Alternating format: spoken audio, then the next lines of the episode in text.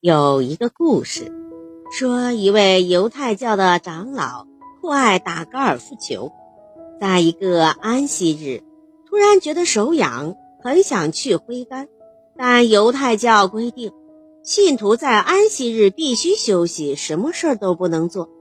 这位长老啊，最终终于忍不住了，他决定偷偷的去高尔夫球场，心想打九个洞就好了。由于安息日，犹太教徒都不会出门，球场上一个人也没有，因此长老觉得不会有人知道他违反规定。然而，当长老打第二个洞时，被天使发现了。天使生气的到上帝面前告状，说某某长老不守教义，居然在安息日出门打高尔夫球。上帝听了，就跟天使说。他会好好惩罚这个长老。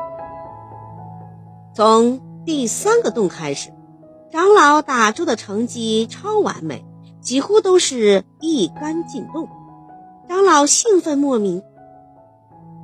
打到了第七个洞时啊，天使又跑去找上帝：“上帝呀，你不是要惩罚长老吗？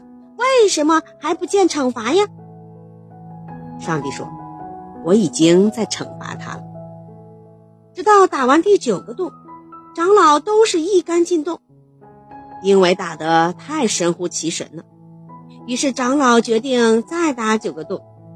天使又去找上帝，到底惩罚在哪里呀？上帝只是笑乎而答：“打完十八个洞，长老的成绩比任何一位世界级的高手都要优秀。”他乐坏了。天使很生气地问上帝：“这就是你对长老的惩罚吗？”上帝说：“正是。你想想，他有这么惊人的成绩，却不能跟任何人说，这不是最残酷的惩罚吗？